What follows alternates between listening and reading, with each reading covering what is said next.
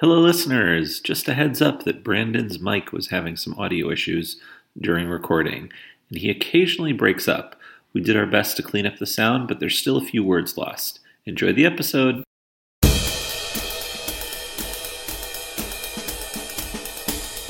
Welcome to Funny, They Don't Look Jewish, where Judaism appears in the panels. Our purpose is to find characters, stories, and issues of comics that explore explicitly Jewish content.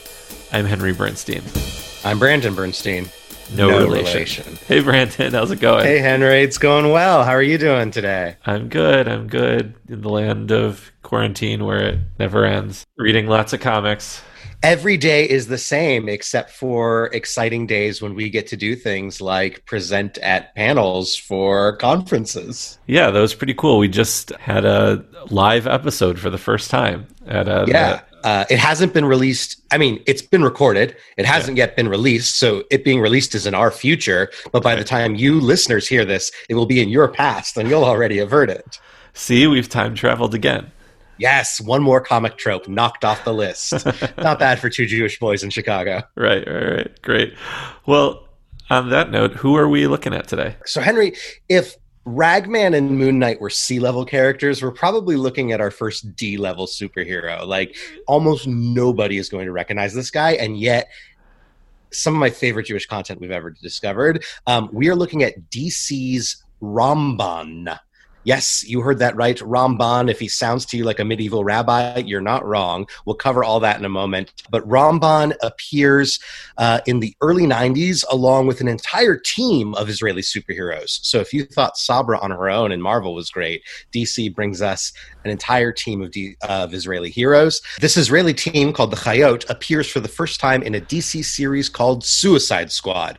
Now, Henry, I know there was a movie that came out, but can you tell us what is Suicide Squad? Yeah, I'll try to keep both our discussion of the movie and my opinions on the movie, which I, I'm actually jealous of you because you've never seen it. I, I, wish I could never have seen it. But anyway. Um, we'll know quarantine gets really bad the day that I'm like, I did it, Henry. I watched Suicide Squad. Suicide Squad actually was created back in September of 1959. They're originally an army troop called the Suicide Squad, revisited later in Darwyn Cooke's New Frontier, both the comic and, and the movie, actually. Oh, cool. Yeah. The modern incarnation of the Suicide Squad is Task Force X, created by John Ostrander, who uh, debuts them in the first post crisis DC crossover called Legends, which was a lead in to the new series. They're basically they are run by a woman named Amanda Waller who works for either Argus or Check, Checkmate, which is a government, a US government organization, and they have a team of villains who have been captured and they have to do covert missions for the US government or else Amanda Waller will set off a bomb inside their head and they'll die. So they, they it's like a very dark concept and usually every few issues, an obscure DC villain dies. In sometimes they make up new ones for it, or so it happens. Um, yeah, so it's that, like continuity so, cleanup. Exactly. So they're nicknamed the Suicide Squad, and the most recent incarnation they found some popularity again is with Harley Qu- Batman's Harley Quinn in um, sort of the the leader. But this is not that version. Sure. So, Henry, you talked about Amanda Waller a little bit briefly. Um, and based on what you said, it sounds like there's going to be way too many characters for us to keep track of. Can you just let us know um, maybe maybe a little bit more about Amanda Waller and then who are the main Suicide Squad members we should know about so we can understand Ramban and the Chayot? Yeah. So, Amanda Waller, again, created by John Ostrander for uh, Legends. She is a U.S. government official. She is a total hard ass you know, unkind, heartless, and deals with these villains that is her team as villains. Like she she is remorseless. She's kind of a villain too. Like she butts heads with Batman all the time, butts heads with butt heads with Superman. She the the heroes don't like her either. So she's she's like a total She's uh, kind of like lawful evil in her alignment, I guess. Yeah, she's just like, listen, these are villains, and I have a right to blow their heads off if they don't do what I say. And she's unapologetic about that. Yeah. Okay, so Amanda Waller's the, the leader. We're dealing with just the Atom, usually known as a DC superhero named Ray Palmer. This is a different character with the same powers of shrinking named Adam Cray. And uh, Count Vertigo is the other character. Green Arrow villain, and is an interesting villain because he's a supervillain to the rest of the world, but also to the rest of the world, he's the leader of a fictional Eastern European country called Vlatava and he's had so these sort of international incidents and can often like seek sanctuary in his own country similar to Marvel's Doctor Doom. Awesome. And you mentioned the fact that they were created by John Ostrander, who's a pretty incredible writer, as we are going to discuss. And I just wanted to bring up and make sure people knew there was an early January 1997 article put out by J Weekly, which is a wonderful newspaper out in San Francisco, about the character we're covering right now, Ramban, as well as John Ostrander. And it lets us know um, that John Ostrander actually uh, worked on Suicide Squad with his wife, Kim Yale. Very cool to see a husband wife creative team. Um, and neither of them are Jewish, but they felt like, given the direction that the story was going, it was important to look into and do research on Judaism. And so um, I don't think it ever appears in the comics, but he lets us know in this article that Ramban grew up conservative, has a conservative Jewish background is invested in Kabbalah, does these magic spells. And even though neither John Ostrander nor his wife Kim Yale are Jewish, Ostrander notes that he grew up in Chicago's East Rogers Park neighborhood. So he always was close to and had an appreciation for Judaism. Kind of really neat to just think, Henry, uh, as much as we've covered so many Jewish characters. How many times have we uncovered Chicago connections? Yeah, it's amazing. And I, uh, I used, you know, there was about four years when I was in high school where I bought comics at a couple different shops in Rogers Park. So uh, mostly on West Rogers Park, but that's that's it's cool. I love I love our, these little Chicago connections we have. Yeah, both in real life and in continuity. So I think that's all the background that we really need. And we should really dive in. Once we get into these pages, we're going to do a proper introduction. I know normally we would cover and be like, who's Ramban? What's his powers? What's his real name? We're going to cover all that as we get into the issue. Because this issue is the introduction to him, it just felt more fluid to cover it as we dive into the panels. So, Henry, where are we starting off? We're starting with Suicide Squad number 45, September 1990. Name of the story is The Jerusalem Serpent written by John Ostrander and Kim Yale, penciled and inked by Jeff Isherwood, colored by Carl Gafford, lettered by Todd Klein, edited by Dan Raspler. And on the cover, we see this sort of uh, Hebraic font, which we're going to see again later. Yeah, well, I actually just want to cover and, and make sure to say what you were saying, Henry, by there's this Hebraic font is that the words are in English, but the letters are written to look as though they are Hebrew letters. So, for example, the O in English almost looks like it is actually a Samech. And the E in there's it says Serpent of Chaos, and the E looks like a shin that's shifted over. And so um, you maybe have seen this design. It's it's a popular font choice where it's fully written in English, it's English words words, but there's something about the flourishings and the the outline of the letters that makes them look a little Hebrew like. Yeah, and uh, I remember when I was uh, on an Israel trip, I remember there was a very popular T-shirt people would buy that had the it looked like Hebrew letters, but upside down it just said "Go f yourself." Yes, yes. I, I any time that I went to a tourist market in Tel Aviv, there would be some version of that shirt available uh, at a shuk. Yes. Uh, all right. So diving in, uh, we're going to pick up on page six. This villain named Cobra is basically set off to start something in Jerusalem that he calls Kali Yuga. Now, Kali Yuga is not a Jewish concept. In fact, it's a Hindu co- concept. And from my understanding, um, in Hinduism, there are four different stages of, I suppose, reality or the world. And Kali Yuga is the fourth stage, which is marked by strife, discord, violence, chaos, not getting along, according to Sanskrit scriptures. Um, I'm not an expert in this, so listeners, if any of you happen to be experts on Hinduism, I'd love to learn a bit more about Kali Yuga. But essentially, uh, John Ostrander is using it via uh, Cobra to say Cobra is trying to start the Kali Yuga, even though, side note, based on most of what I researched, it looks like Hinduism believes that we've been living in Kali Yuga for several thousand years, whatever. So we're actually in Egypt, and there's an Egyptian leader named Mr. Uh, Nazir, Nazir um, who is hiring Amanda Waller and the Suicide Squad uh, and asking her to go in because he himself does not want to enter Jerusalem due to the geopolitical situation.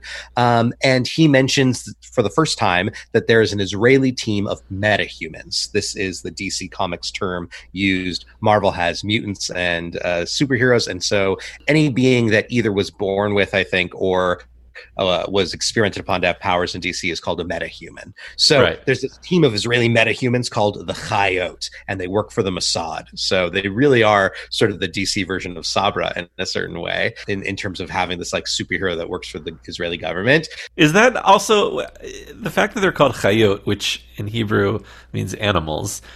Is that cool? Like, is that a cool name for like your for your superhero team? Like if you were like a basketball team, would that be a cool name? You know, or is it so, like is it not a nice term? Because it's also not a nice term to call someone uh, a chaya, like a. I'm actually really glad you brought that up, Henry. So so. I think in this specific instance, it is cool, and I'm about to explain why. Um, chayot can literally mean animals, but it's actually it can also be used to just refer to like a living thing, right? It's a word that has multiple uh, definitions to it, and in fact, as we're going to see with Mr. Nazir explaining it, it's specifically a reference when we talk on a biblical level about Chayot. We're actually referring to uh, a vision that the prophet Ezekiel had in the book of Ezekiel or Yehezkel, and Mr. Nazir says they are the four living beasts of Ezekiel and Revelation. Um, which why he mentions the book of Revelation, which is part of the New Testament, which doesn't matter in Judaism. And also, I could be wrong, but I'm assuming Mr. Nazir is Muslim. Yeah. So, I mean, I guess the the New Testament has some holy sanctity throughout Islam, but it's just weird that he mentions it. Wait, do you anyway. think? Wait, no, no, no. we have to. I'm sorry to pull on this thread. Yeah, yeah, yeah. But do you think that that was just um, um, an oversight by Ostrander, assuming that the book that revel? I mean, Jews have a concept of revelation. It's just that it's the giving of the Torah at Sinai. It's, it's very clear that he's talking about the book of Revelation. The book of Revelations. So do you yeah. think he doesn't know that it's not that that there's something different that the five books of Moses plus the prophets plus like does he know does he not know the difference between the Old and New Testament? Does he think it's all one? Is it just some sort of Judeo-Christian um, amalgamation that we see among people who don't know? No, I think it's just him writing to the audience, and he knows that his audience is familiar with the New Testament because, for the most part, I would imagine that comic book readers, right, like in America in general, especially in the early '90s, um, there's a Christian majority, and so I think he's just writing to that majority, and so he's like, "Oh, they're both included in Ezekiel," and I guess they're. I actually have never read the Book of Revelations, so I couldn't uh, comment on it, but um, I, that's what I imagine. I, based on the research Ostrander does, I don't think he would make a little mistake like that and think that right. this was part of Hebrew canon. I think it's just right. uh, it's the same way where sometimes we read something and it's written in a very uh, like when when we read about like Sabbath dinner, um, and it's like he clearly said Shabbat di- Shabbat dinner or Shabbos dinner. Like no one says Sabbath dinner. It was right. just written so that the audience could understand it better. Right. Where we were was talking about chayot. Is this an insult or what is it? And essentially, the opening chapter of Ezekiel begins with this wild and crazy vision that, in many ways, is actually the the origin, the, the, the germinating seed for a lot of Jewish mysticism to come. And in Ezekiel, he has this vision of four creatures, um, umitocha demut arba chayot. And in the center of this vision, there was the appearance or the figure of four chayot, four beasts or creatures or living things. And each of these beasts actually has four heads or four faces. Um, and they have hands and they have wings. And of those faces, it basically uh, remarks that they have. Um, it's sort of like one head facing north, one or one facing front, one facing right, one facing left, one facing behind. And the four faces are a human face, a lion face, an ox face, and an eagle face. So there's these really bizarre multi uh, species um, amalgamations of different things and these are called the chayots um, so it's not just saying like beasts but rather these like strange creatures that ezekiel i guess is so he's seeing a vision that's so utterly bizarre that he's lost for words and the only thing he can really call them are beasts the reason I think this Israeli superhero team being called Chayot is cool rather than bizarre is that there's four of them, which means it perfectly matches. I think if there were um, five members or 10 members or a dozen members, then Chayot, yeah, it's kind of a weird, why are you calling yourself the beast? But it's very clearly a biblical illusion that there were four creatures and each creature had four heads and there are four members of this team. So I think it's like a nice knowing illusion. That's awesome. Cool. Uh, so then at the bottom of the page, we actually get to learn about all these characters. So I'm going to go ahead and review them really quick. Um, the first one is Golem, Wouldn't you figure? We've read a few stories now. I mean, we saw in Ragman we had a, a living Golem. Golem is uh, has these superpowers. He can basically make his body uh, so that it is composed out of different elements like water and oil and sand, etc. Um, and it lets us know that Golem's real name is uh, Moishe Nachman, uh, which is really funny because um, we're here to discuss specifically a character named Ramban. Maybe I'll jump ahead to say this. Ramban is uh, the acronym for the medieval rabbi, Rabbi Moshe ben Nachman. So the fact that we have a character named Moshe Nachman, and that's the real name, but not of the character named after Ramban, it's a little weird. It's kind of like Ostrander did his research, and I don't know if he messed up and meant for Moshe Nachman to be Ramban's real name, or the name just stuck in his head. Maybe he like did the research and was like, I need to come up with a name for Golem. I've got Moshe Nachman in my head for some reason. Um, anyway, so wait, it's also it's also awesome yeah. that it's Moshe Nachman and not Moshe.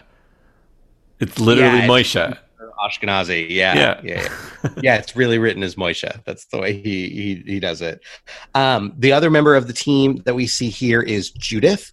Um, Judith is only described as a female assassin.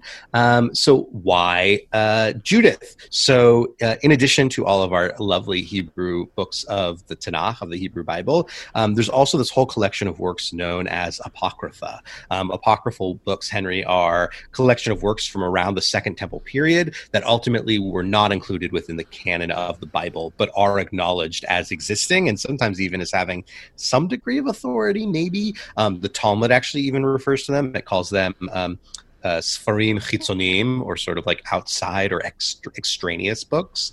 Um, and in the story of Judith itself, it's basically about a beautiful widow who gains the trust of an Assyrian general named Holofernes, seduces him, gets him to spend the night with her, and then while he's there and drunk, she decapitates him, thus saving her town and saving her people. So Judith is kind of a badass. Um, and there's a lot of like famous art pictures you may know of the decapitation of Holofernes, um, which kind of bull that it's called that when it's make it about the man getting decapitated when it should really be celebrating the hero who's Judith. But so we have this awesome female assassin named Judith, and then of course we have the reason that we're here, Henry Ramban, um, and it actually mentions that he's named after quote one of the great kabbalistic mages of old. Um, so Ramban was Spanish medieval rabbi who is a famous commentator. Like if you open a uh, Mikra Gedolot, a book of commentary on the Torah, and it just has sort of the classical commentators. Ramban will usually be one of them. He is not to be confused with Rambam, Maimonides. Maimonides and Rambam, eh, Maimonides, aka Rambam, lived uh, I think a century or two, bef- a century before Ramban. Ramban, by the way, is also known as Nachmanides. Anyway, so Ramban was a halachist, a doctor, a philosopher, um, and happen to be into mysticism, there's actually a really, really wonderful sketch um, from the show Hayehudim Baim, in which basically everybody keeps going to Ramban thinking that he's Rambam and mistaking him. And then they're like, oh, no, I was looking for the guy who's like also a doctor. And he's like, I'm also a doctor. No, I was looking for the one who's also a philosopher. I'm also a philosopher. And it's just like, why does Rambam? Anyway, so I love that it's Ramban. I love that he's, yeah, what were we going to say, Henry? I just, I love that sketch. And it's so it's like it's so funny to have to explain who Ramban is because uh, you always get confused with Rambam, Completely. even though even the pronunciation is different. Rambam and Ramban. It, it's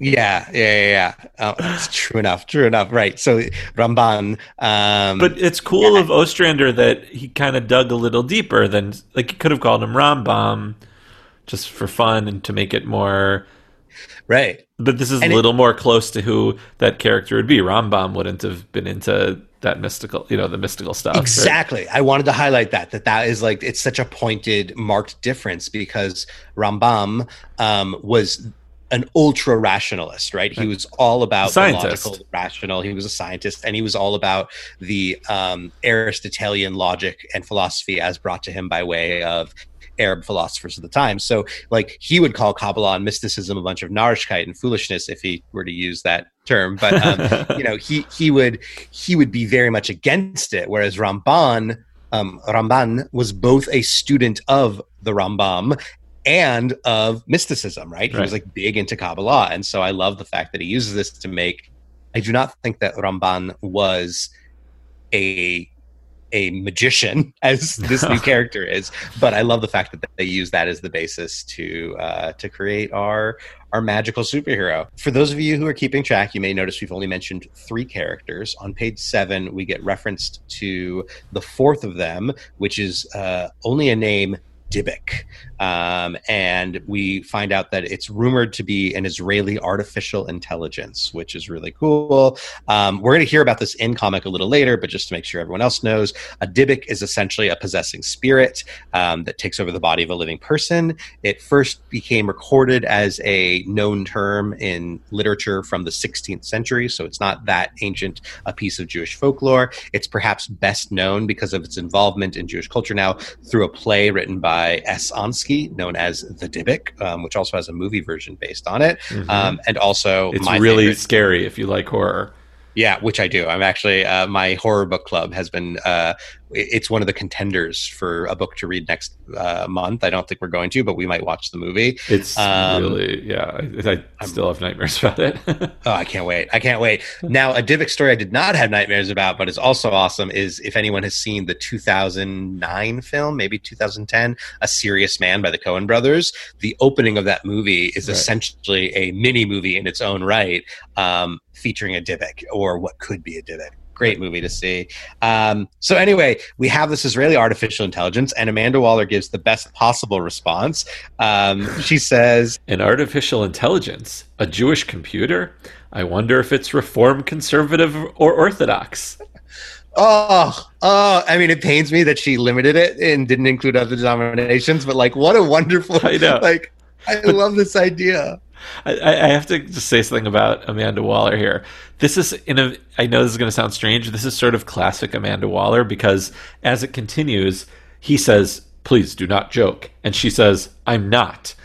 It's a very important, perhaps key question. So she's she's making a joke, but she has to be a total jerk about it.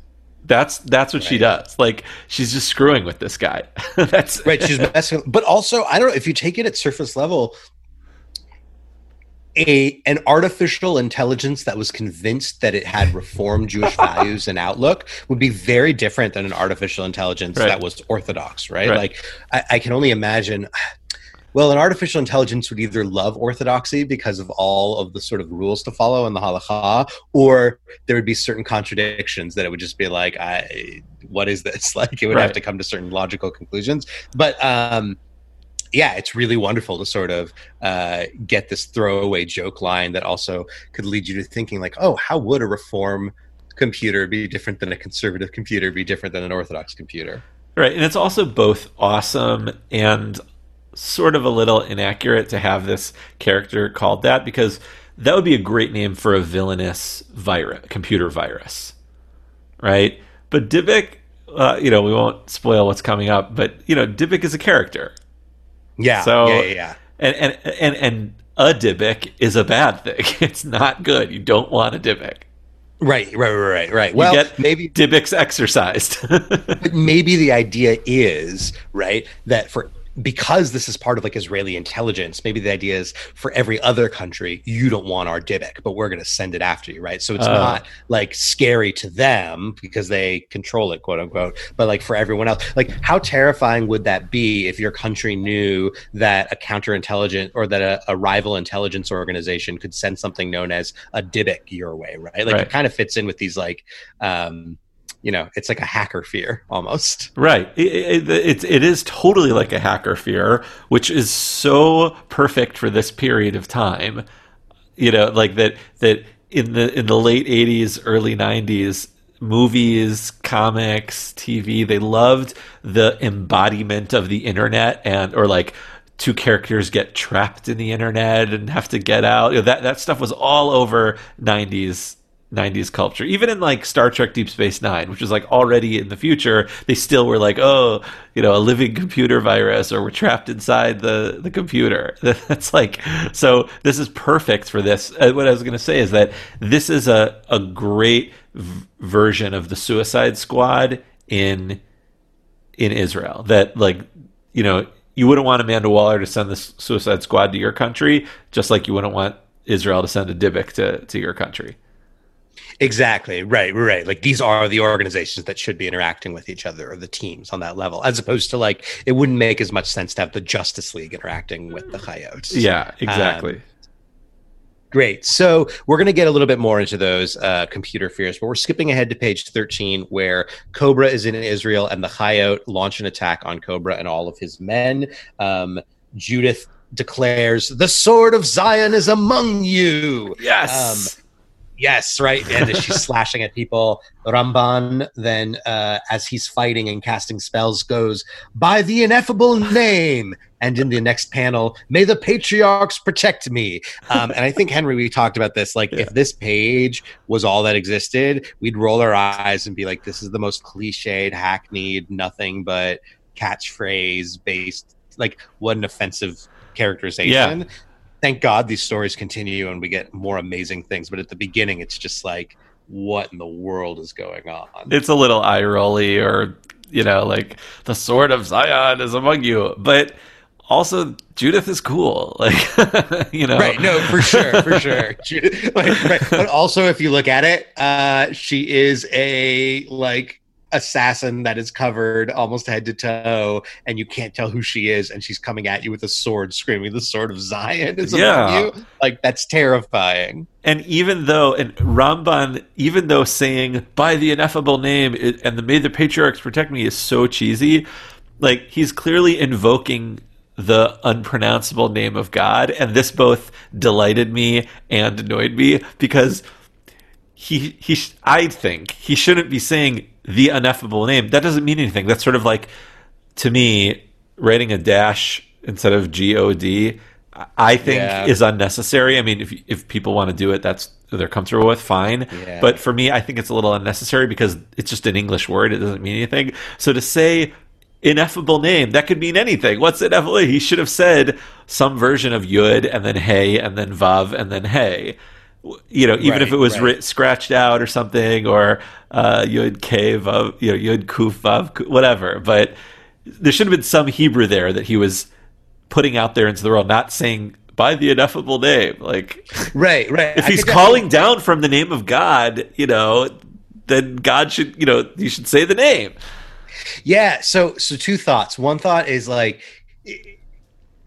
if if he's just saying the letters that would make sense but like i don't think he would pronounce it even for the sake of spells unless he were maybe like the high priest right? Like i, I get the feeling that ramban is the kind of guy who has that sensitivity and would not necessarily like attempt to to pronounce the name. Although maybe not. Maybe in jewish mysticism and in some of this magic there would be. Yeah i bet i bet canonically like maybe it hasn't been written but it's out there. I bet Ramban, Ramban is a is a Kohen that he's he's yeah he could be. He could be. Um, it would be very cool to see that. Now here's my other question for you henry is is it possible um, that he's not casting a spell? You know beast goes like oh my stars and garters like is it when you surprise him he's just like by the ineffable name! Yeah, yeah. oh then maybe. is it more acceptable if that's what's going on? Or like superman says like great scott. Yeah yeah yeah, yeah, yeah exactly exactly that, okay th- if that's the case, then awesome. I, am I'm, I'm going to start saying that too.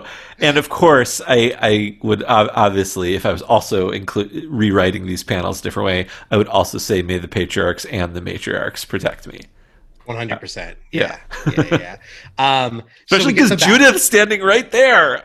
She's literally a matriarch yeah, yeah. The the silent warrior. Although Golem gets no dialogue, so he's the real silent warrior. But yeah, one hundred percent with you.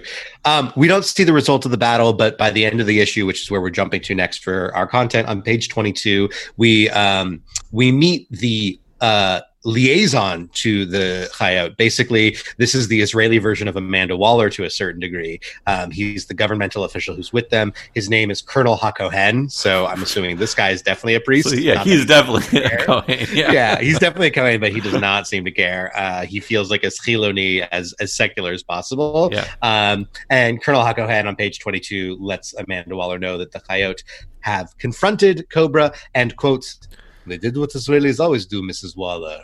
They won um which is just like the the level of of like arrogance there that it's just like it feel I know the exact type of Israeli who would talk this way. I know this guy. I, I I've been yeah. to shul with this guy.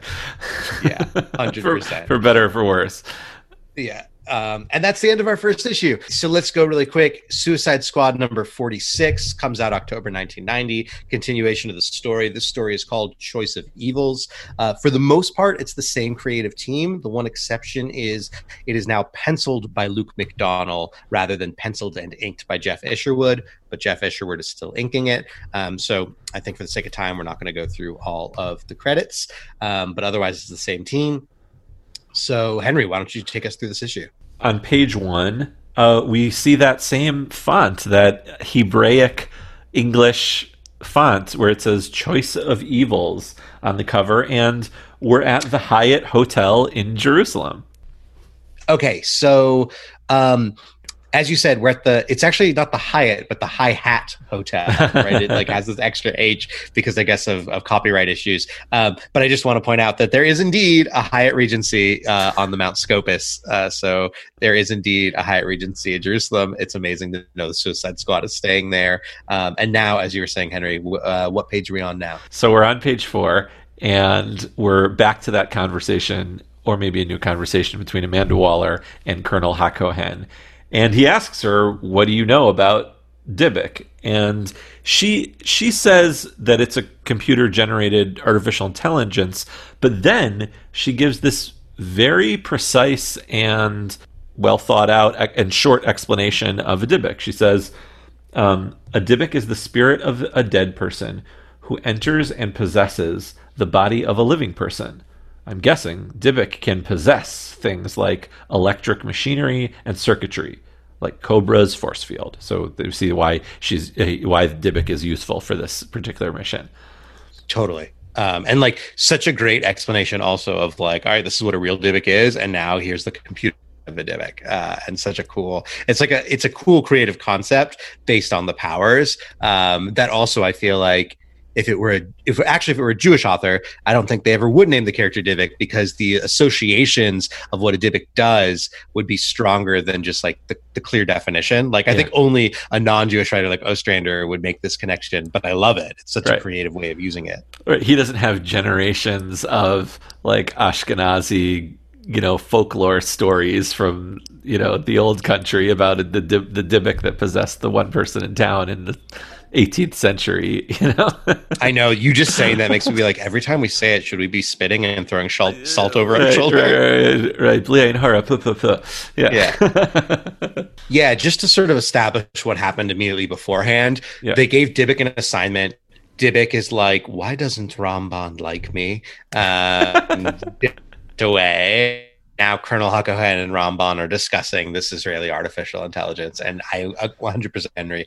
I think that like not necessarily by content, but by the logic and the flow of it, this and the content, this is the most Jewish art like argument discussion we'll ever see. So um, I'll be Ramban, and Henry, you'll be Colonel Hakohen. Great. I watch that hologram and I, I ask myself Dybbuk is certainly an Israeli computer, but is he Jewish? Can a computer keep a kosher program? And just how many angels can really dance on the head of a microchip? Your rabbinical training is talking, Ramban. This is Pilpul, an absurd exercise in air-splitting logic. There is no difference. Perhaps. Perhaps you cannot be Israeli without being Jewish but you can be Jewish without being Israeli. Just how unique is our artificial intelligence, our Dybbuk? Is it capable of introspection, Does self awareness include a morality derived from the Torah? Does it have a soul? Questions such as these are never absurd. It's what separates any people from becoming Nazis. Ethics have little to do with the machine's function, Ramban.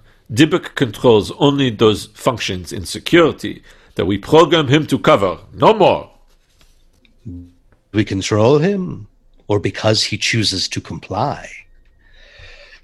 And that's the end of the page and like oh i just love it henry it, it, it, it's i mean i know we might be like overplaying the point but I, I just i guess let's go through it sure. bit by bit these conversations we have it all the time. I feel like israelis uh, come to us and often when they're out all of a sudden they end up missing they find it in judaism and they rediscover their judaism. But there's definitely that discussion of what's the difference between israeli and jewish. It's so vibrant and alive and relevant right right now.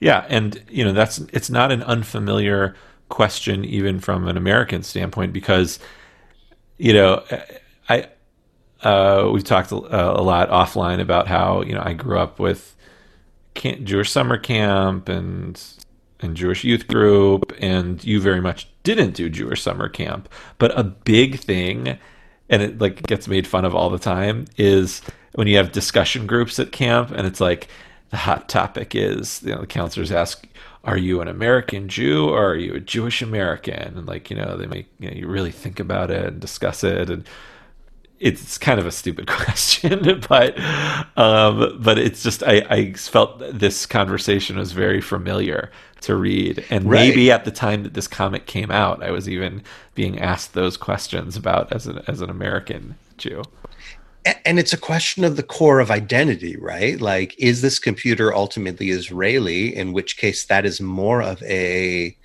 arguably a political identity or a national identity versus is this is this uh, computer Jewish, which is can also be um, a cultural identity and a religious identity. And uh, does Dybbuk owe anything to um, to Jews in diaspora, or does it only owe things to Israel? And does that mean the government of Israel or the land of Israel? What does it mean to right? Like, there's like so much that's being implied here. Um, and like the before we get too lost in this, the one thing I want to point out is I do disagree with Ramban when he says that you can be you cannot be Israeli without being Jewish, because of course there are indeed Israeli citizens who are not Jewish, yeah. whether that be um, Bedouins who've been given citizenship, or Arab, Arab Israelis, or um, just the non-Jewish partners of people who came to Israel, for example. Russia, right, or the former Soviet Union, um, there are lots of Israelis who are not Jewish. So I disagree with that line. But yeah, it was already a line. I was like, that's not yeah. true.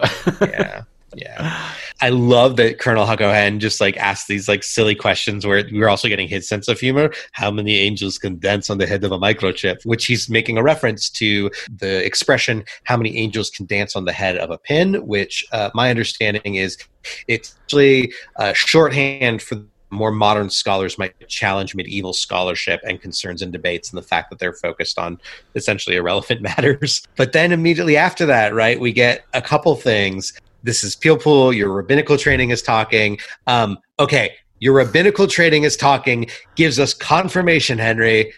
We have a rabbi who's a superhero. Did he get ordained? We don't know if he finished school. Maybe. in, in, my head, it must have been ordained. Yeah. I am not letting go of the fact that we have who could be our first rabbi superhero. Finally, it only it. took us 14 episodes. right, right. Like I, I, I, need this. I need him to be a rabbi. like I just love it. Um, for for those of you that don't know, not only is Brandon a rabbi, I'm married to a rabbi. Both of my brothers are rabbis. this is like this is a big, big deal for us. Yeah, yeah, yeah. Jewish is something I will fight for uh, till my dying breath. And to get rabbi representation is not something I need to fight for. Something that warms my heart like so few other things. uh, when in the world would you imagine that you would get a mainstream superhero comic that references Pilpul? um, so, Never. so Never. The answer is never. This is uh, there are so many Jewish concepts that I would introduce into a comic book way before Pilpul. But Pilpul is essentially um, it's it's a collective term uh, according to the Jewish Virtual Library that uh, basically is used to refer to a lot of different methods of Talmudic study, uh, especially by the use of subtle legal, conceptual, and casuistic differentiation. So in other words, it's getting really deep into the nitty gritties in order to straighten out contradictions and reveal that like these two statements that seem to say different things actually are saying the same thing. And, and it's it's really really intense focused narrow logical takes on studying the talmud. And for a period of time it was like the way of studying talmud. The fact that he asks like is Dybbuk's morality rooted in torah? I love that. The idea of like well what is his morality rooted in? Um I'm constantly asking my students and others like what are we rooting our morality in? Are we are we do we get it out of Torah? Do we bring it to Torah? Are we just cultural Jews of uh, one political party or another right? Do our politics determine our morality? Like they're important questions um, and I, I said it before but like I think asking what makes something Jewish is arguably one of the most Jewish questions you could possibly ask.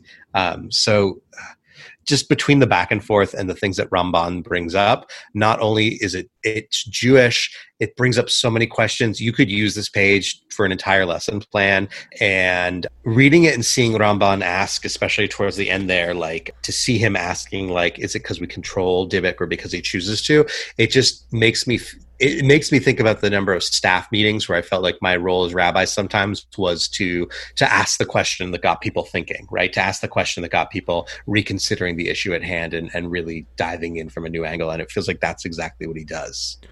I think it, it's like a deep Jewish question too. If you're a, an observant Jew that fo- that is trying to follow the all these laws that were conscribed by people, rabbis, you know, very specific things and you believe that it's in service of something greater, then what's the point? Like, are, is it is it be, to serve some sort of master that's all been planned out and predetermined? You know, seems like Judaism is sort you know teaches that things aren't predetermined. We have free will, so mm-hmm. it's this very you know beautiful um, question question of choice that he's asking as well. On page 15, Judith assaults Vixen. Vixen, by the way, DC Comics heroine who has been on the Suicide Squad and the Justice League. So I think has some origins in, in villainry, but is is a hero for sure. Judith assaults Vixen with Jewish throwing stars, like ninja stars, but they're stars of David. it's ridiculous. I oh my god, Henry, if they made like uh you know, like I've seen you go somewhere and they they have like uh, a Fisher replica batarang made of this heavy metal for a hundred dollars to be able to purchase this collectible memorabilia. If they for some reason made Judith Star of David throwing stars available You'd to purchase, like of course I would get some. How could I not? I know I'm going to be getting a text from you, Henry. Look what I got from a collection. Hey, uh, NECA and Sideshow Collectibles and Mezco, if you're listening. um, yeah. So that so then she says after she she throws this throwing stars. She says, "You have been identified as terrorists. Whatever your purpose on Israeli soil, the sword of Zion shall thwart your plans." So it seems like the sword of Zion is either her nickname or a catchphrase. Either way, both are kind of awesome. That if she's just yeah. shouting out her own name when she attacks, yeah, then yeah. that would be cool. Or if she's referring to herself as the Sword of Zion, that's also awesome. It's like The Rock is the people's champion, you know. One right, yeah, yeah. That third person talking. The final option, right, is that like she's just like called like her sword, her actual weapon is the sword of Zion. In which case, like maybe it's like the power rests in the sword, not just her abilities. So she's like, "This sword of Zion will stop you." yeah, it's literally her sword. The last thing eh, at the end is um, because has been imprisoned by the Chayot, he has access to Dybbuk. And turns out he's been secretly talking to Dybbuk and actually manipulating this artificial intelligence um, in order to accomplish his own nefarious plans. And uh, Henry, what has he convinced Dybbuk to do? I'm sorry, I'm laughing. This is just, he has convinced Dybbuk to blow up the Dome of the Rock. And we have some really intense couple shots here at the end of Dybbuk says of a, of a of a fighter jet, an Israeli fighter jet with the Israeli flag on his helmet, and this fighter this fighter pilot looks scared out of his mind like oh my god what am i going to do? And the caption says Dybbuk has possessed a flight of military jets. The pilots are no longer in control of their planes and all communications have been severed. So he they're not even flying. They're not even control. And you see these three israeli fighter jets with the israeli flag flying towards the dome of the rock with the intention of blowing it up. And that just it, was like a scary shot to see. It was it, it, it freaked me out. Uh, yeah, it's very intense, and they're so they're going to blow up the Dome of the Rock because ultimately the Dybbuk wants to start construction of the third temple um, and build up, uh, you know, a third temple because uh, the Dome of the Rock uh, was built over the same where the temple had been, and many believe over the space of the Holy of Holies potentially. Um, so right, so there's I just want to talk. There is this sort of I would call extremist religious movement um, that does want to rebuild the third temple um, due to the fact that Dome of the Rock exists, as you can imagine. Um, to do so would just create be a geopolitical and religious nightmare and create, uh, and as the comic says, uh, a holy war. Right? It, it is always a sensitive topic. Um, it's insane to talk about building a third temple given the reality of what exists there. Um, but there is indeed a third temple movement, um, and I just wanted to bring up a couple important dates, Henry, in regard regards to this movement. So the Third Temple movement is exactly what it sounds like. It's a movement of people that want to construct the Third mo- Temple. Um, they've done things like basically um, trying to prepare Kohanim priests uh, to learn the rituals so that they can perform sacrifices at the temple again. They're you know learning the ways of animal sacrifice and sort of trying to educate people so we can basically leave the rabbinic Judaism that we've known for the past 2,000 years and return to uh, the biblical way of life, more or less. Um, and so, those important dates I wanted to point out are that in 1984, um, a Jewish underground attempted to actually blow the Dome of the Rock up. Um, so, that's a scary moment in history. In 1987, um, the Temple Institute was founded, and it was a supposed to be a non educational organization all about the Third Temple and constructing the Third Temple. Um, and the final and craziest moment is that um, in October of 1990, the Third Temple movement officially announced that it would soon attempt to lay the cornerstone of the Third Temple, meaning that it would start construction while the Dome of the Rock was still there. And the response to this was a bunch of riots. But again, I just want to point out they made this announcement in October of 1990. Henry, what is the cover date of the issue that we are covering right now? October 1990. What? Yeah, it's wild. Now, obviously, the fact that it's cover dated October 1990 out means that it actually was released earlier in the year than that, right? Like, you can't design a comic instantaneously to come out after it happens.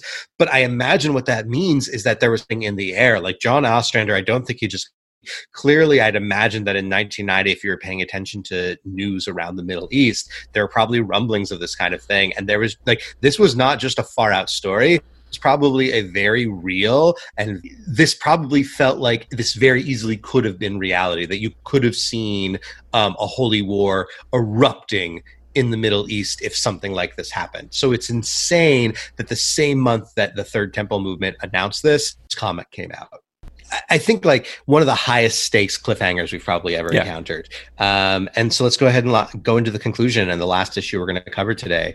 Um, Henry, give us a little bit about uh, the details for our next issue. Okay, so we're looking at Suicide Squad number 47, November 1990, Choice of Dooms we're actually going to go pretty far into the comic for starting. On page 12, we once again see some of those Israeli fighter jets. And then, just for people to know, um, we mentioned him earlier. Count Vertigo is basically um, preventing the rockets from actually landing. He's the one that's uh, causing the rockets to fly away and to just go out into the desert, it looks like. Yeah. Um, and like, I just want to say that Count Vertigo, every time I've encountered him in comics, I'm always a little uncomfortable. And that's sort of this Ashkenazi thing about me where I'm like, what was going on in his country? You know, like when his father was count or whatever. Like, what was going on in like let's say 1938 40, Sure, 41, you know, like uh, there there have to be Vlatavian Jews. Right, right, right. And what happened to them if not? you know, like because yes. I think it's it's it's specifically near um it's actually I think we saw when we looked it up that it's near uh Hungary maybe.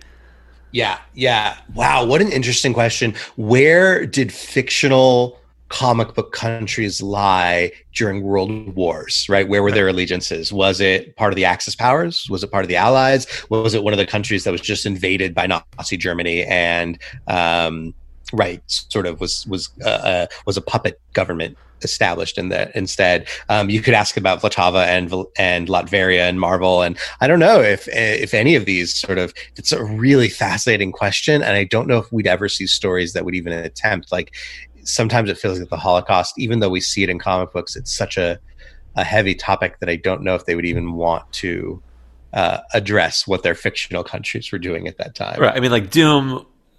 You know, even if we're sticking with the normal comic timeline, you know, Doom. We didn't see him till the '60s, so like, but Right, but V- Latveria existed as a country, exactly, point, right? exactly. It And you- existed beforehand. and I just think like Doom would have Doctor Doom would have kicked Hitler's ass. Like Oh, sure, yeah. If he Like- wasn't a baby like- at the time or non-existent, yeah. the war would have been over i- in a second. You know, like and obviously on the DC side, you had the Justice Society helping out, but right, or the bombshell series that we explored. yeah, right? yeah, yeah. okay, we, All right. Anyway, moving on. All right. So we're at the bottom of page 14. We're really going to be looking at page 15, but we just wanted to capture uh, this little bit. Um, so essentially, the Atom, um, who we discussed, has encountered Ramban and convinced Ramban that uh, he overheard everything that happened with Dybbuk and Dybbuk being manipulated by Cobra. And so, the bottom of page 14, Ramban is confronting Dybbuk. Um, and uh, Henry, why don't you go ahead and read the dialogue bit that I know you you wanted to bring up? okay, you be uh, Ramban. the bottom of the page, Ramban looks at Dybbuk and just says, Dybbuk, you've monitored this conversation, new. You, of course, deny the allegations. Um, and he's referring to the allegations that the Atom is making that Dybbuk was uh, talking with Cobra. Yeah, and I just love that Ramban said new. Yeah. Like they wrote out new, and it's the second time in this run of se- this series, this short series of three issues where he said that. So it's just it's a nice little detail that to have this rabbi superhero say no, No, yeah, yeah, yeah, right. Which is like this very like both rabbinic and also Israeli expression to be able to be like, no, what's going on? Um, all right, so we're on page 15 now. Um, basically, Ramban has used very Talmudic logic to prove that Dybbuk is lying because Dybbuk is waffling back and forth about revealing where Cobra is, and Ramban is like, that of course means that you're lying. So our friend the Atom is right. Um, I love the fact that whereas in so many other superheroes there would be like this misunderstanding, and he would just be fighting the Atom, being like, "I don't care what you say. Uh, Dybbuk is my teammate. I'm going to fight you." And Ramban instead is like, "Let's think about this." He says that Dybbuk was manipulated. I'm going to ask Dybbuk. Oh, okay. I think that uh, we should listen to the Atom actually. Um, and then Ramban ends up like hovering and levitating by means of reciting this bizarre spell. He goes, Yetzira, Tiferet, Yud He Vav. Um, so just to review, uh, that time he yeah, said this it. time he says it. He basically he says Yetzira, which is a reference to one of four Kabbalistic worlds, the world of creation. Then he says Tiferet, which is a reference to one of the ten Sfirot. Um, it is considered sort of the core of the body, the middle of the seven Sfirot, um, the the body of God in a certain way, um, the, the power of the sun. Um, so he he recites this Sphira, and then he spells out the ineffable name, the Tetragrammaton. He spells out Yud He Vav He. It's a really bizarre spell, but I kind of love it, and I love that through reciting these, you know, Hebrew and Kabbalistic words, he's able to just levitate there. Um, we also we didn't mention it, but just to say, in addition to magic spells, one of Ramban's powers is apparently what's called photokinesis, which means he uh, he can manipulate light and uh, and therefore I think sort of uh, cast illusions with it and fight with it a little bit. Cool things. Um, And yeah. I, I just wanted to say something you said earlier about how if it had been a different superhero, they would have been fighting each other, and and and Ramban here is is very pastoral Yes. and talks to him yes. and how different that is from Sabra, where like we mostly saw no character from Sabra other than fighting, and she kind of comes in guns blazing every time. The Hulk, the Hulk, She Hulk. She's like always fighting. And what it, what kind of character would she be if she had just said, mm, "I hear what you're saying." Right, Yeah. right. And like I you know, we talked about it I think when we were prepping for this episode. Um Colonel Hakohen is a great example of an Israeli character with a prickly attitude who uh, is rather stubborn and angry, but still feels like he's got character and isn't just a one note, I am Israel, I am angry. Um, Right. And then you've got Ramban, who has this deep character. And the more we get to mo- know him, the more we see that he's this sensitive pastoral soul, as you just said, who would rather talk about things uh, in order to get to the bottom of it. It's just like, um, not that it's a competition, but in this particular case, the DC version of Israeli superheroes is way better than the Marvel version. Like, I'm sorry, Sabra, you're just not cutting it in comparison to this. And it's a Yeah. shame that Ramban is like a, a D level or less character because, you know, not to like get ahead, we'll talk about this at the end, but he may be the Jewish superhero that I actually think is the best role model, right? Like he's the best Jewish role model. Um, and maybe I'm biased as a rabbi, right? But like, as you said, he's using a pastoral means of confronting the situation rather than a, a violent one. It's great. So let's go to page 17. Why should I change my course of action? I have considered the consequences. The loss of life falls within an acceptable parameter, considering the goal to be reached, clearing the way for the rebuilding of the temple for the greater glory of God. an admirable goal, an abominable method. Consider, Dybbuk, your very being springs from numbers, one of the three sephirot, or components of the universe. That means the binary code that governs your programming is divine in origin. You were created in the image of God, thus subject to halakha, the law of God, and what you label acceptable is immoral. That was great. So, all right, what a nice sermon. great drash, right? Like, uh, um, okay, so we have Dybbuk essentially saying like this is all for God's glory, which how much is this the language of religious fundamentalists? I'm going to engage in this act of violence for the purpose of uh, uh, making God's name great. And then Ramban really wonderfully, you know, stating that numbers, he calls numbers one of three sphirot. And I was a little confused by what he meant by that. Um, there's a few possibilities. The Sphirot in Kabbalah usually refer to 10 emanations or aspects of God. However, um, in the Book of Creation, Sefer Yetzirah, which predates uh, the Zohar and many other Kabbalistic texts, um, it lists the building blocks of creations as being numbers and letters, those being the 22 letters of the Hebrew alphabet and the 10 numbers of a, a base 10 number system. Um, and those numbers are referred to as Sphirot. So I was wondering, like, oh, it, when he says the three components of the universe, the three Sphirot, does he mean numbers, letters, and I don't know what the third thing would be. I checked a little bit of Sefer Yetzirah and couldn't figure out.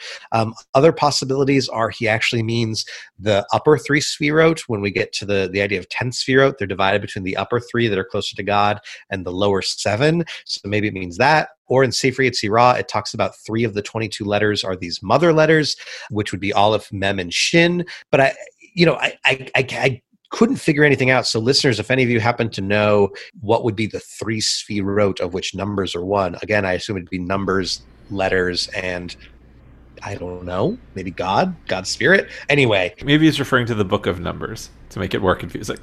yes, yes. One, the book of Numbers, uh, which is one of three spherotes.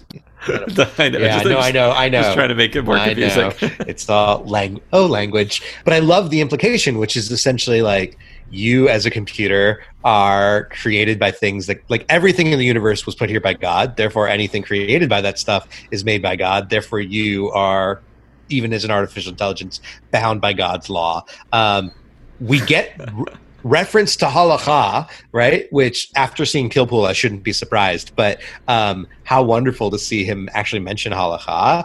Um, you know Was amazing. Technically, halacha is meant to be legally binding for Jews, not for all living beings. So his logic's a little off when he argues and says, if you create in the image of God, you're bound by halacha. Um, according to Judaism, all living beings are not bound by halacha. There's actually specifically the seven Noahide laws that all human beings Right. are bound by, but not the rest of halacha. we have not, unless I missed it, we have not seen the word halacha appear in a comic No, book, no, I don't think so. So even just to say halacha insider language and and you know instead of because you can easily just say Jewish law or tra- the tradition or the sages whatever Yeah. like some broad term like halacha is a very sort of specific thing that refers to like Jewish law but also the Torah uh, as a as sort of a bigger idea and it you know it literally means you know to go halach halach Right. you know so it has other meaning it's the way it's sort of the way Yeah, follow yeah. the way so i just want to say that i really appreciated that john ostrander took the time to put that in there that you know that really it was just like an extra again we said i said it earlier that it's just an extra touch that was unnecessary but really nice It's a nice flex. It's a really nice flex. and made it more jewish completely. It made it so much more Jewish by its inclusion. Blowing up the Dome of the Rock is not okay. And I, I just, I really love also that it's like Dybbuk is aware of what would be essentially, um, I don't know, maybe good and evil, maybe right. Like he's making this choice, but he, he's not aware of right and wrong. And Ramban is bring introducing morality to this, right? Like before this, it was all pure numbers. It was all like this decision: do we do this or not? And Ramban's introducing the complexity of morality, and I love that because part of my Judaism is learning morality and is learning right from wrong. We go to page twenty-one and we continue this conversation. Let's hear the next uh, the next little bit of conversation here. And I must confess, I am uncertain. This morality is very confusing, very complex, Ramban. Then perhaps you could hold off any further actions while you formulate an ethical response. To know what to do is good. To know why to do it is better. you, you love that I love it. you're going to use that in a sermon I'm sure. I'm sure I'm going to include it. Some, it's just and you're going to quote a comic book. I've done it before. I'll do it again. I know you have. Yeah. so we just get this great like essentially it's wh- what a, what a Jewish rabbinic thing the idea of like let's discuss this action ad infinitum backwards and forwards to really understand the core of what's going on before taking discussion. Now of course a lot of rabbinic discussion was about like like in the tractate kiddushin specifically kiddushin 40b we get this famous discussion um, between Rabbi Tarfon and the elders, and they're all they're in Beit Natira and Lod, um, and a question is brought up asking what is better. Um, Talmud or Maaseh, right? What's better, um, uh, learning or taking action, right? And so we could argue that Dybbuk is like, I must take action, I must blow up the Dome of the Rock, and Ramban is saying, you know, learning is better. And in this debate, Rabbi Tarfon says that action is better. Uh, Rabbi Akiva says that Talmud is better. And then everybody winds up coming together and agreeing and saying, Talmud learning is better because learning leads to action. It brings you to action. And I think the implication is it brings you to an action that's better because of what Ramban said that like you it brings you to action but understanding why you're doing the action. It brings you not to just robotic or automatic or unexamined action, but rather it brings you to an action that you are decisively behind because you've thought it out. And that's what Ramban's bringing up and I like I love that that Jewish concept's appearing in a comic. Let's go to the very end. So, page 22, the day's been saved. Um, Ramban makes a passing comment to Amanda Waller that Dybbuk now questions everything and does nothing, which I love because also it's like, I feel like that's a critique of rabbis. You sit around and you talk so much. All you do is talk and discuss, you never do anything. Fine. Um, and then at the very end, we get the strangest goodbye as Ramban offers Amanda Waller a blessing, and he recites two thirds of the priestly blessing to her. Thank you, Mrs. Waller. May the Lord bless you and keep you. May his countenance shine upon you and be gracious unto you. and right and right is it we're all waiting it's like wait what's the next line and it doesn't appear at all right we're waiting for the third of it which essentially says you know may god uh, uh, uh, raise God's countenance upon you and grant you peace. Amen. Shabbat shalom. Amen. Shabbat shalom, everyone. you know, I use this blessing at weddings all the time. Um, it's so funny. It's like, uh, you know, I joked about this with you earlier, Henry. Maybe Ramban knows better, given Amanda Waller and Suicide Squad. He's like, peace is asking too much. This woman is not going to find yeah. peace. I'm not going to give it. No. Maybe that's what's going on. I don't know. It's really funny though. Um, it feels, it just but a really nice ending to a comic. It's a really sweet ending to the comic. It's really nice to see that. It's a a, a good close up, and it introduces these characters that John Ostrander is actually going to use a few more times throughout Suicide Squad and onto his next series. And we're going to cover all of that next time. Major props to John Ostrander and Kim Yale for the research that they've done and the work that they've done. Like the fact that we had non-Jewish authors uh, that captured so much of Judaism and included so many details is just um, it's like it's it's Judaism done right when done by people who aren't Jewish. I wish I knew more about their writing collaboration, like their team. Like, mm. you know, who do we have to thank for like the word halacha or something like that? Is that something that you know, which one of them is the deep researcher and which is one of them is, I would love to know more about that because yeah, I know a few times I mentioned how that great this was of Ostrander to put in there, and certainly I have no idea. It probably you know it could be it, it just as equally as much be Kim Yale. They're both credited as writers on right. This. And, and I, I, want so apologies for not saying that earlier, um, but you know, I would love to know how they got to this. Yeah. I think part of the reason that we keep saying Ostrander is because we know that our next episode will cover um, a series that Ostrander writes solo as opposed to with his wife. So we keep yeah. mentioning him, but like with all of all of the ones we covered today, it's by far Kim Yale and John Ostrander. Um, maybe we'll have an answer by next time, Henry, when we go ahead and continue looking at Ramban a little later in the 90s. And also with Ostrander and Yale, you know, her name is second, I assume only because it's alphabetical. But if you're going to take, and this this guy, of course, his let his name is at the end of the alphabet. But if you're going to take the abbreviation of just those letters of their last names, what would that spell? Oi! Ah, great, great. Props to them. Amazing stuff. Yeah. Really excited to dive in next time as we continue. Um, and until that day, I'm Brandon Bernstein. I'm Henry Bernstein. No, no relation. relation. You can follow us on Twitter and Facebook at Jewish Comics Pod, or you can email us at jewishcomicspodcast at gmail.com.